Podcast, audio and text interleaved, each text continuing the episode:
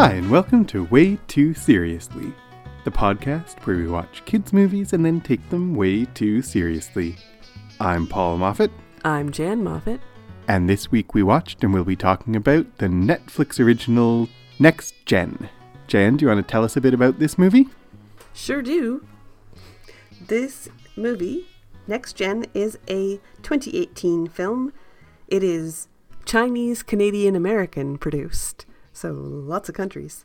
Um, It's three. That's I don't know. Three is lots. I, I, I, I haven't seen a lot of movies produced by three different countries, but maybe. Anyway, If you were like invited to a party and there were three people, including you, there, you'd be like, "Wow, lots of people at this party." yeah, basically. I'm, I'm an introvert. That'd be a good party for me. it is a Netflix film, released on Netflix only. And it was directed by Kevin R. Adams and Joe Ksander. It stars the voices of John Krasinski, Charlyne Yi, Jason Sudeikis, Michael Pena, David Cross, and Constance Wu. Paul, do you want to tell us a little bit about what Next Gen is about? Yes, I do. In a not too distant future, uh, there are robots.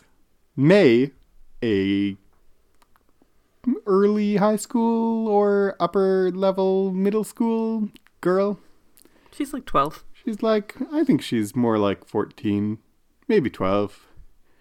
Anyway, May hates robots.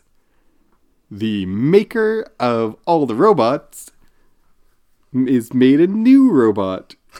His partner has made a secret robot. The secret robot makes friends with May, and then it turns out that the maker of the robots is a bad robot, and the new robots are explodey robots. So the secret robot fights the bad robots for the good of humanity. You said robot like a lot of times. I sure did.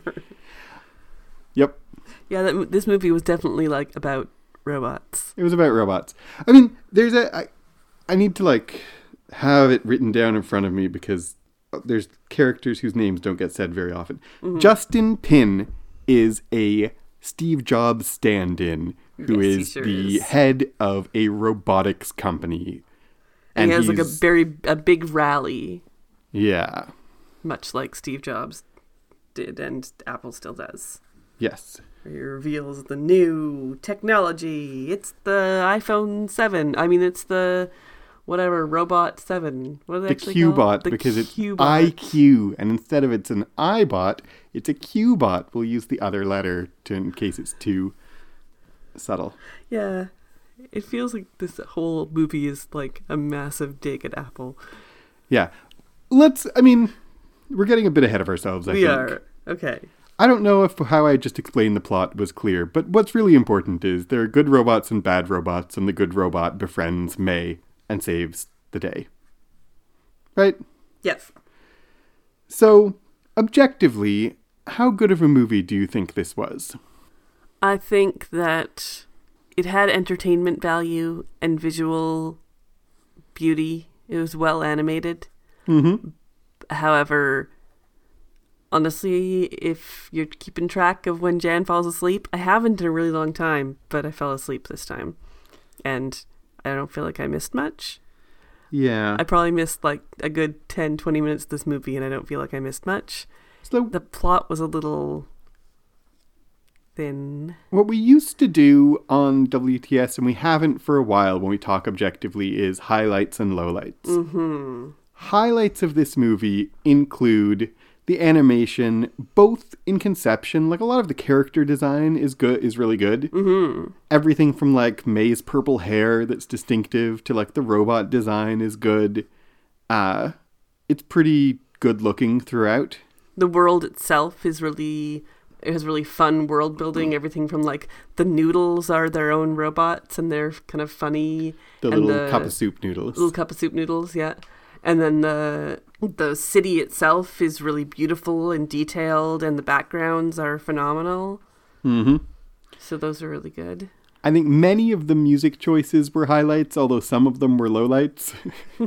but uh, like the rebel girl, like the punk music that goes along with May as a character. Yeah. I thought was well chosen and appropriate. Yeah, And absolutely. like gave a real feeling for the movie and added a lot of energy to the movie. I think. yes, think. that helped with the energy.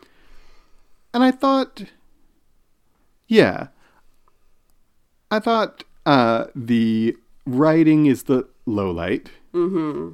both in terms of script and in terms of plot. And the like, if you think there's a problem with the plot, you already kind of said what is the problem with the plot of this movie, Um, if there is one. well, it's very cliched and Yeah. therefore boring. Yeah, There isn't any kind of twist to make it more interesting than it could be. Like every change I pretty much saw coming, except for like there was a shocking death. But Yes. everything else was very telegraphed and very like there was just nothing that I hadn't seen before it was in terms of plot. it was the plot of iRobot, right? The Will Smith Yeah. movie version of iRobot. Yeah. like pretty close to exactly the villain's plot is that like it's the computer is in charge and wants to kill all humans because humans make the world imperfect mm-hmm. and then other, people have said that it's reminiscent of big hero 6 and there's a, things about it that are reminiscent of big hero 6 uh, none of the most original parts of big hero 6 though Yeah. the like Maze has abandonment issues and is going to be abandoned. The robot's memory, uh, he has to, he has a problem with his memory and has to choose between, you know, him, his own well-being and hers. The villain wants to kill all humans. The Justin Pin is actually a robot. Mm-hmm. They're like every step of that I agreed is like exactly what you would expect. Yeah. except for and i don't know if we should talk about it at this point but i guess you brought it up. Let's. The sudden death of dr tanner rice david cross's character near the end of the movie was the one part i was truly surprised by and not i don't think that ends up a good Yeah. in terms that's It not a really point in to the favor of the writing it was surprising in the sense of like that came out of nowhere and meant nothing mm-hmm. rather than whoa this is a game changer this movie is different from what i thought it was it was like they suddenly he just disintegrated the character and then it was essentially never commented on again I don't think this movie knows who this movie is for. Yeah It's a bit violent and dark for the younger set, but it's a bit boring for the older set. yeah So it just doesn't really fit. just the like It kind of grates on itself. Mm-hmm. Yep. I just want to talk, say really briefly about the voice acting, which is that I thought basically it was mediocre across the board. David Cross was the best of the voice actors, and he, in my opinion, and he was doing fine, but not his best. But I just kind of want to call out uh, John Krasinski, um, and maybe put the blame on the directing rather than him. But it was not. Uh, consistent throughout how he was playing that character. Yeah. Like was he a robot or was he was he like typical archetypal robot performance? I am a robot. I am sorry to hear that. And then suddenly he just was very human sounding. Very Jim from the office is your shoulder to cry I on. I felt like it was inconsistent when they added the robot. Like there was an overlay over his voice, and sometimes it was there and sometimes it wasn't. Like I feel like that went away over the course of the movie, and maybe that was a purposeful thing. if it was purposeful, it was misguided. I agree. because he sometimes didn't i think it was a mix of the performance and the effects put on his voice. He totally and like sometimes he was just performing it humanly and sometimes he was doing a robot performance. Yeah, and it was not consistent at not all. consistent. that's not uh how do you like it? That's an objective like that was not john krasinski's best work. No. and maybe it's the director's fault. So moving on to object non-objectively, how much did you personally enjoy this movie? i was not very entertained by this movie Me neither. our kids liked it Yeah, though they also kind of wandered off at a few times during They the movie. said, yeah, they said they liked it after it was over. they didn't run off and I mean, our one daughter got her lightsaber because the robot has like essentially a lightsaber, Mm, right. But they didn't go off and immediately start playing the game, the movie. Yeah. I wanted to like it. I know, me too. Especially we have a friend who worked on the animation for Yeah. it. And so I really wanted to like it. And like his part of it, the animation was great. So I don't feel like any like harm in criticizing a movie that my friend helped with because his part of it was good. Yeah, it was But- good looking. And honestly, if I didn't know someone who worked on it, I would still think the visuals were by far the best part of the movie. Yeah, exactly. But yeah, But everything else was just mm, not so great. my in terms of my enjoyment, it really is just like it, I didn't hate it. It didn't offend me, except uh, my enjoyment. I mean, except when David Cross's character suddenly was vaporized. I didn't like that. hmm And maybe the like gruesomeness of when uh Justin Pin robot Justin Pin like is half dead as a robot and moving around like a zombie. I didn't like that either. Yeah, our one daughter was, our younger daughter was a little freaked out by that. She was not really happy. But on the whole, it was its biggest crime was just b- being kind of boring. And like when the big battle happens, you know that he's going to win. You know that the good guy's going to win and they drag it out so long. Oh, yeah. So much fighting and they go like up into space and he shoots him and you think it's the end and then it's still not the end and I'm like get this battle scene over with. That was another directing. Uh, I strongly criticize the directing because what they did was overlay the battle scene with ironically inappropriate slow moving music, Mhm. uh, That too. which would have been fine for like five seconds, Yeah. but it was like five minutes. It probably was actually 45 seconds. Mhm. It felt like five, ten minutes of bat fight, fight, fight with slow music that didn't match the visuals. And the ironic juxtaposition of that wears off long before the scene ends. Yeah, exactly. right? I like looked over at you and was like, "Get on with it" during this part. Yep. So, let's get into the way, too serious portion of our show. Let's. Where do you want to start taking this movie too seriously? Well, I think that a part of it, the too seriously I want to talk about, is something we haven't in a while. But what I mentioned before about what age is this for? Right. is kind of a serious thing. In like to have a main like there's only a few main characters in this movie, so like you can consider what's his name, Dr. Rice, Dr. Rice. a fairly main character, and he's vaporized for no reason. He is like it's very violent and it's very abrupt, and I feel like it's very frightening for children. Yep. And I don't really like the idea of children watching this like sudden, violent, needless death that isn't mourned at all. Like Yeah. there's a little robot that follows him around, and she's he's like, "I'm sad that he died. I need some time to process it." And because he's a robot and it's like played as a joke, he's like, "Okay, I'm done processing, ready to move on." And the movie kind of expects us to do that too. And And, if there it's was- yucky. If there was a hero of this movie, it was him. Yeah, right? exactly. Like May is the protagonist, and we could talk about. I don't think that this is the venue to explain all the difference between protagonist and hero. Look it up. Um, but May is the protagonist, but she kind of stuff happens to her. He's the one who's trying to save the world and save people's lives, and he's you know fighting against all odds, and the villain is threatening to kill him throughout the movie, and then like seven eighths of the way through the movie, the villain does kill him, and no one cares. no one cares. And that's maybe the most disturbing part. Yeah. And that's like appropriateness for children, but also just in terms of like, what is this movie saying about the value of life? Yes, exactly. There seems to be a lot of deaths left and right. Like even at the beginning, the whole car chase scene with the like good robot who doesn't really have a name, Yeah. seventy seven or something. It's also a weakness in the writing. Yeah, exactly. He should have something that they call him. He is like trying to bring back May's backpack to him, and that's how they're going to meet.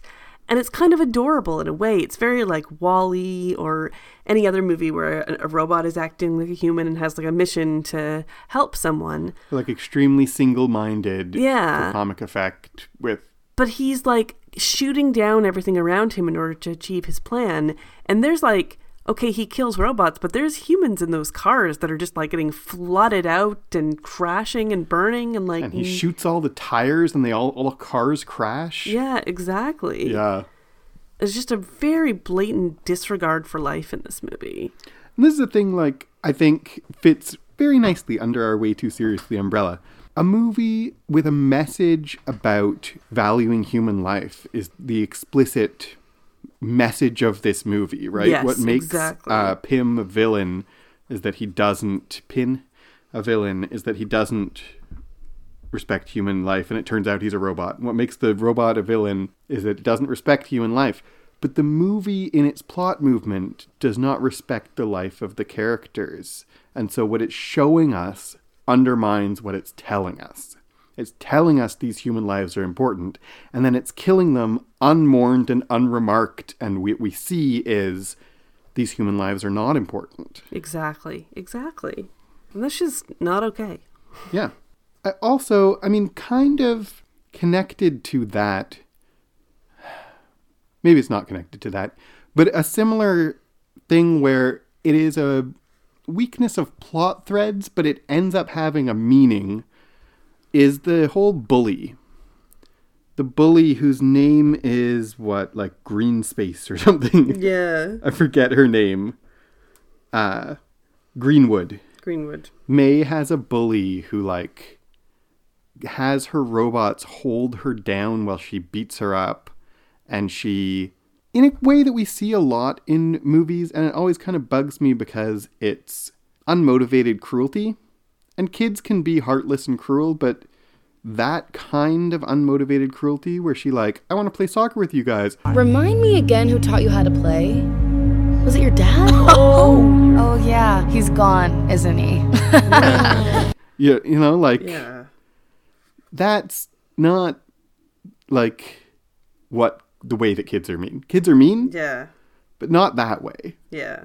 Like she might bring up your dead dad in the middle of a fight about something else. She's more much more like more realistically to be like callously thoughtless. Yeah, exactly. But like oh sorry, only you know, our dads all drove us and you don't have one. So, you know, like yeah, exactly. but they're like actively aggressive to her for like you don't even your dad's dead so we hate you but as a result that makes no sense No, not at all.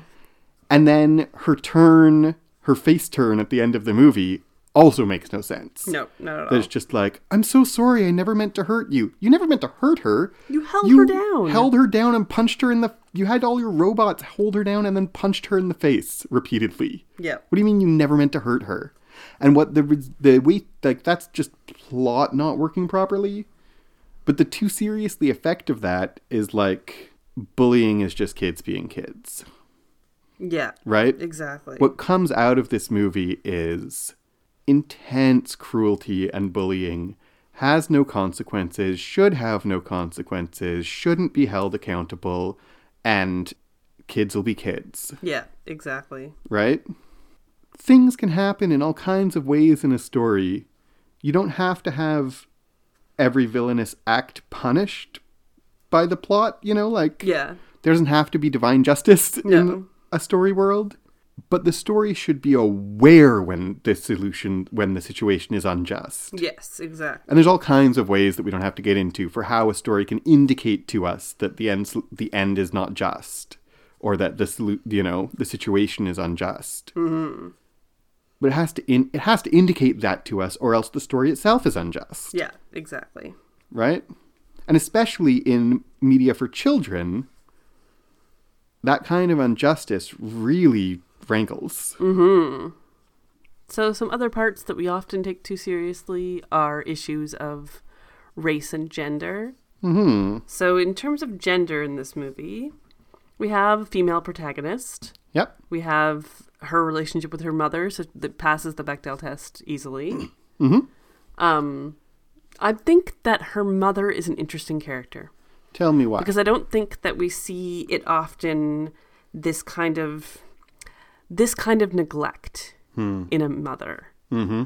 This is the kind of neglect that I have taken comfort in a robot and doing and uh my robot is my friend and also like my entertainment and I am it's based it's like she's playing video games or playing on her phone instead of paying attention to her daughter. Yep. Which like I I never do that. No. Um absolutely not. never. Um and I feel like that's not common to show a mother doing. Am I Yeah. right in that? No, I absolutely agree. I think she's uh not a good mother, No. but that's kind of refreshing Yeah. in a movie. Because and we've talked about this before, like what representation uh means has to mean is that we get different kinds of people mm-hmm. who have a specific identity. So representation of women means we need to have women with all kinds of personality characteristics and flaws and strengths, not just the same ones repeated over and over. And there's tropes of mothers that we see that are the kinds of mothers that we're allowed to see. And when we're allowed to see a neglectful mother in movies, it's almost always like a monstrously neglectful mother. Exactly. Who She's- is She's kind uh, of a mediocre mom. Is really yeah. is. we don't see a lot of mediocre moms on TV. We see tons of mediocre dads. Yeah. most dads we see are mediocre, right? But a mediocre mom, like, we just don't see that very much. And the reason we don't see that very much is because there's this deeply ingrained idea that women's true purpose in life is to be mothers. And so when they are not being, when they're, when they are fulfilled as people, they are fully uh, wonderful mothers who do everything for their children. And when they are not fulfilled as people, or when they are not being full mothers and doing everything for their children, they are monsters. Yeah. And there's not a lot of middle ground there. So I really like, I think, like the writing of the mother is not super strong actually, like No. the kinds of dialogue that they give her and stuff.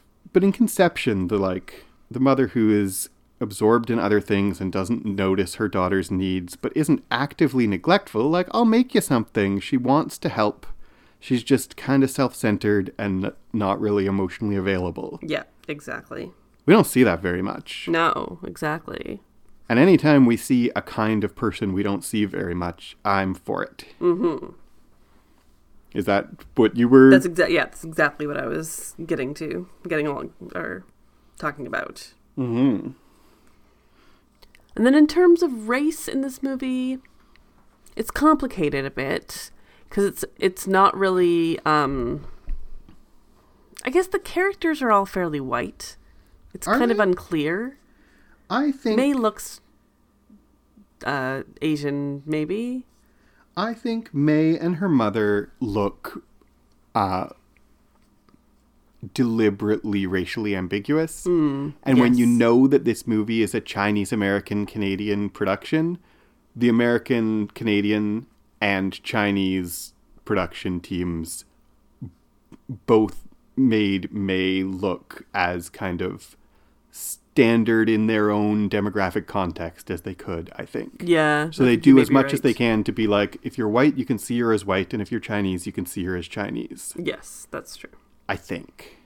Like, and there's a there's a vaguely Asian, vaguely Japanese, really, uh, aesthetic, as Oh, there yeah, for often sure. is in like Just like- cyber. Just like Big Hero Six. exactly, cyber utopias are often vaguely Asian and specifically Japanese. hmm Um, but I think May and her mom both look like they could easily they can easily be read as Asian. They're both. Uh, I mean, she's uh, played by an Asian actress. Yes, they both are played they by. both are. Yeah. David Cross's character and Jason Sudeikis' characters both look like they're white. Yeah. Her bully is dark skinned. There's some racial diversity both in front of and behind the camera, I think. Yeah, I think you're right. And once again, it's the it's a kind of uh, diversity that I like to see in this kind of movie, where like, like they're just people. You know what I mean? Yep. And there are contexts where I want to see a movie or a story really addressing the race of the characters, and there's contexts where I don't. Uh, and it basically has to do with what the themes of the story are about, Yeah. right? Anyway, I think they do well. I think they do well. Yeah, I think they definitely get a passing grade. In terms of both race and gender, I think this movie's doing about as well as I could expect of them. Yeah. You know? Yeah. I mean, maybe one of the uh, genius scientists could have been a woman. Mm-hmm. But they are clearly Steve Jobs and Steve Wozniak. Yes, absolutely. So, like- absolutely. You know, it's hard to remember what uh, David Cross's character was because I just kind of want to call him Woz, Yeah, right? exactly. oh man, this is like um, this movie is like if you took uh, Cloudy with a Chance of Meatballs 2 for its Apple Cult parody, and uh, Big Hero Six and iRobot, put them all in a blender and take out kind of the originality of each of them, Yeah. and you'll have this movie. Yep, absolutely. Random thing in this movie, she makes origami unicorns, Mm-hmm. which I wonder is like, is that like a little weird tribute to Blade Runner? Maybe. Because the world is very Blade Runner, like in terms of just like the visual cyberpunkness of it. I would not necessarily say it's very, but it's vaguely. It's vaguely, yeah. Yeah. It might be. I It thought all- it was just like a clever little like wink. I like that if it is. Yeah. It's totally believable. Mm-hmm. I could believe that.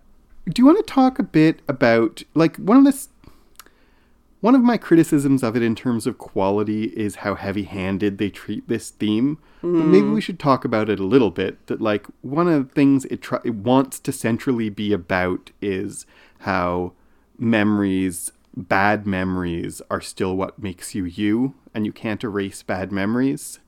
And so she has this trauma in her past of her dad died. I was a little unclear. Did he die or did he just leave them? I think he them. them and he left them and then died Okay. because they show her at a funeral in the pre Right. in the yeah, yeah. credits. Uh, that's right. That's why I was confused. They show her at a funeral, but then he ta- she talks about him leaving them. And maybe that was always meant to be a euphemism, but then the way she talks about it makes it seem like he abandoned them. Anyway, she's like coping with her uh, grief, and that's what makes her so angry. And the robot has limited memory space and is deleting his memories. And they are quite heavy handed about it, quite unpleasantly heavy handed about it in their mm-hmm. dialogue. But it's like a central theme of the what they want to be a central theme of the movie is like your bad memories are part of what make you who you are. I mean, that's the plot of Inside Out. Yeah, You know, it is. it's done much better in that movie. It's done much better in that movie. I just wondered whether we had anything t- seriously to say about that theme and I how mean, it's that's- addressed here. it's true that your bad memories do make you who you are, as well as anything else does. It is, like you said, it was heavy-handed in this, and it was un. It was, the metaphor was thin Yeah. where the robot was concerned, like because he was like deleting memories bit by bit. yeah. and then deleted the whole then had to delete the whole, all the memories so it was just like it's an interesting concept of like what memories would you choose if you had to purge your memory every night of a certain number of them Yeah. what would you choose but it also yeah it was just it was too, it was just so muddled between the different yeah. themes That whole thing would have been so much stronger if they had just never actually talked about it. yes If it had just been a thing that happened, and you'd be like, isn't it interesting that she is haunted by her memories and he's deleting memories every night? But no, they're like, they spell it out spell it out and explain it. I just delete a few memories every night. And that way I don't lose them all. How do you know which ones to keep? Well, I keep the important ones. But the real problem is, the more memories I make, the harder harder it is to choose what to forget. Let me help. I'm pretty sure there are things not worth remembering. Really? Okay then. What would you delete if you had to choose? And there's like, I feel like there's. The reason I want to talk about it in the way too seriously, actually, is that although they address this same theme in Inside Out much, much better, there's a thing in this movie that I think they raise and then don't address, which is your memories are what makes you who you are, is the answer. I don't want to be who I am. Hmm. Is the response to that that they don't address Yeah. at all Yeah, that's a good like point. your memories are who make you who you are. Okay, I don't want to be that. Right. And there's that's where they needed to actually address. That's the part they needed to address and they never do. Right. Yeah. Right? They act as if it's who makes you who you are is the end of the conversation. Problem solved. But clearly central to her character is that she doesn't want to be who she is. Mm-hmm. And we even seed that by having her like change from a happy kid to an angry teenager. Mm-hmm. Right? Yeah. Absolutely. And that's what makes it so muddled is they don't address what the theme is actually about. Yeah. Just had to get that off my mind. Yeah, absolutely. That's a really interesting point, and it would be. Yeah, it would be in- if this movie had done that well, it would be interesting to talk about. But I think it didn't, and so there isn't a lot to say. Um one last, I suppose, thing to talk about in the way too seriously is are robots evil? Alexa, are robots evil? um, no. People are evil, and they make robots. It's another thing this movie wants to be as one of its sub themes that we don't necessarily need to have an in depth discussion about, but should acknowledge that, like, one of the things this movie wants to be about is over reliance on technology, on robotics and computers, and uh, is robs us of our humanity. Yeah. And that's a worn out theme, but maybe it's one that we should at least notice. I also I like the theme of having everything be a robot is annoying. that I felt like that was a bit unique in this, in that like she gets annoyed like the hairbrush sh- is a is a robot, and she's like, does everything have to be a robot? And then like her food that she's eating is like yum yum yum, you're eating me or whatever. Like the bowl itself is saying that. Yeah, she's and just like, toothbrush "Oh." has a battle with her to brush her teeth. Yeah, exactly. that was the maybe one aspect of the movie. You're right, that was a little unique, and if they'd pushed a lot heavier on that, it might have made it. They, they needed better. a story to go with it, though. Yeah, exactly. So, is it good? Is it seriously good? Well, it's not good. It's not good. No, no, it's bad. Is I'm it? sorry. I think it's just bad. it's not above bad. No. Yeah, it, it's not. It's definitely not good. No. It's definitely not above medium. Maybe it's mediocre. Have you ever rated anything mediocre before? I mean, that was how we invented medium rare. right. no, I think it's bad. You think it's just bad? Yep. Because the only thing that's really good about it is the visuals. Yeah. Everything else is medium at best and bad at worst. Mm-hmm. Even like the voice acting, there none of the voice actors are good. Yeah, none of them stand out. Yeah. Okay. That makes me sad. Yep. Seriously? Medium? I think it's at least medium. Mm-hmm. Seriously. What's bad about it, seriously? The things we discussed about the violence and the yeah. Yeah, yeah. and Right. being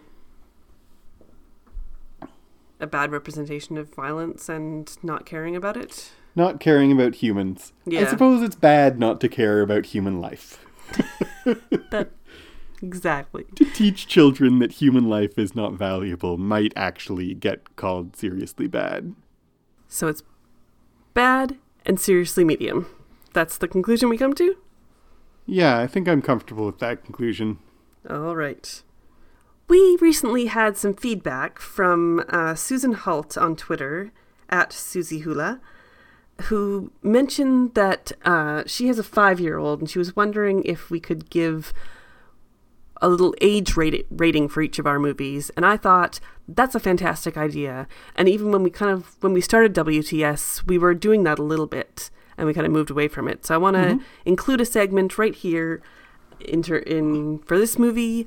What age range do you think it is appropriate for?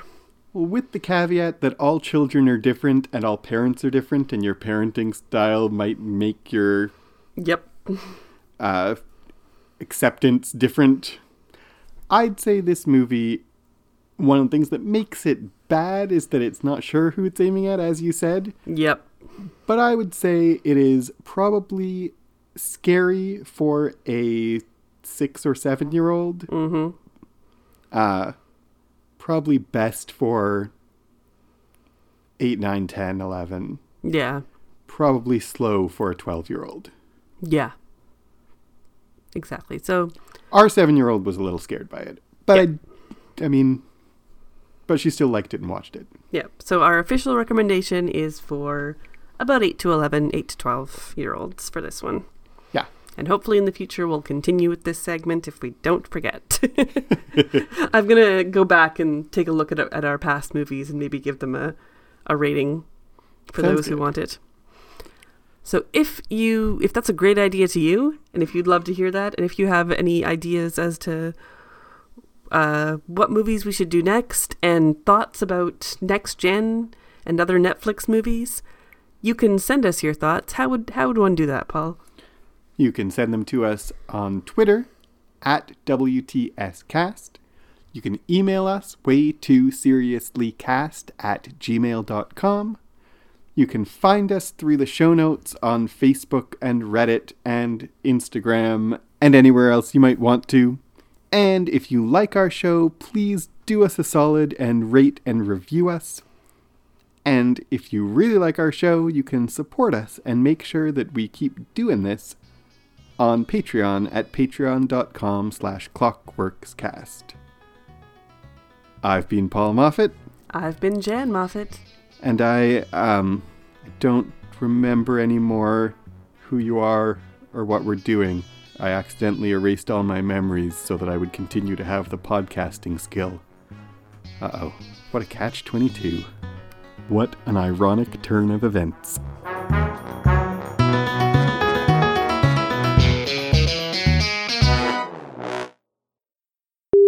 That's stupid. That's the stupidest thing I've Oh. ever said. Do you want to just edit that out? Yes. Okay.